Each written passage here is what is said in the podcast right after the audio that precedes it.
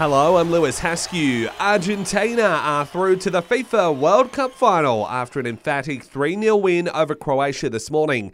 The South Americans will play the winner of the other semi between France and Morocco.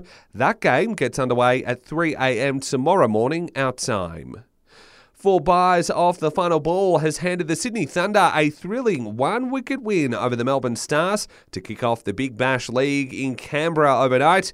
It was Gurinder Sandhu who was the hero, belting a six off the third last ball to finish unbeaten on 20 off 16 balls to see his side home. Kind of had an idea of sort of what was coming, judging by the field, and I just thought, okay, stay still, watch the ball, and then the rest will take care of itself. That's Sandhu speaking there on Channel 7. Tonight, the Strikers host the Sixers in Adelaide.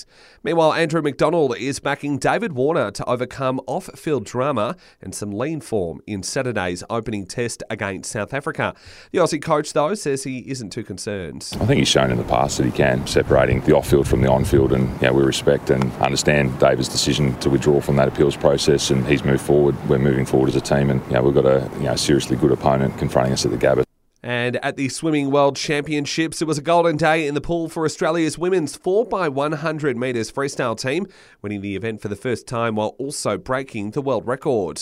Obviously, it's great for us to compete in front of a home crowd, but it's also great for young ones up in the stands because I think each of us remember being young up in the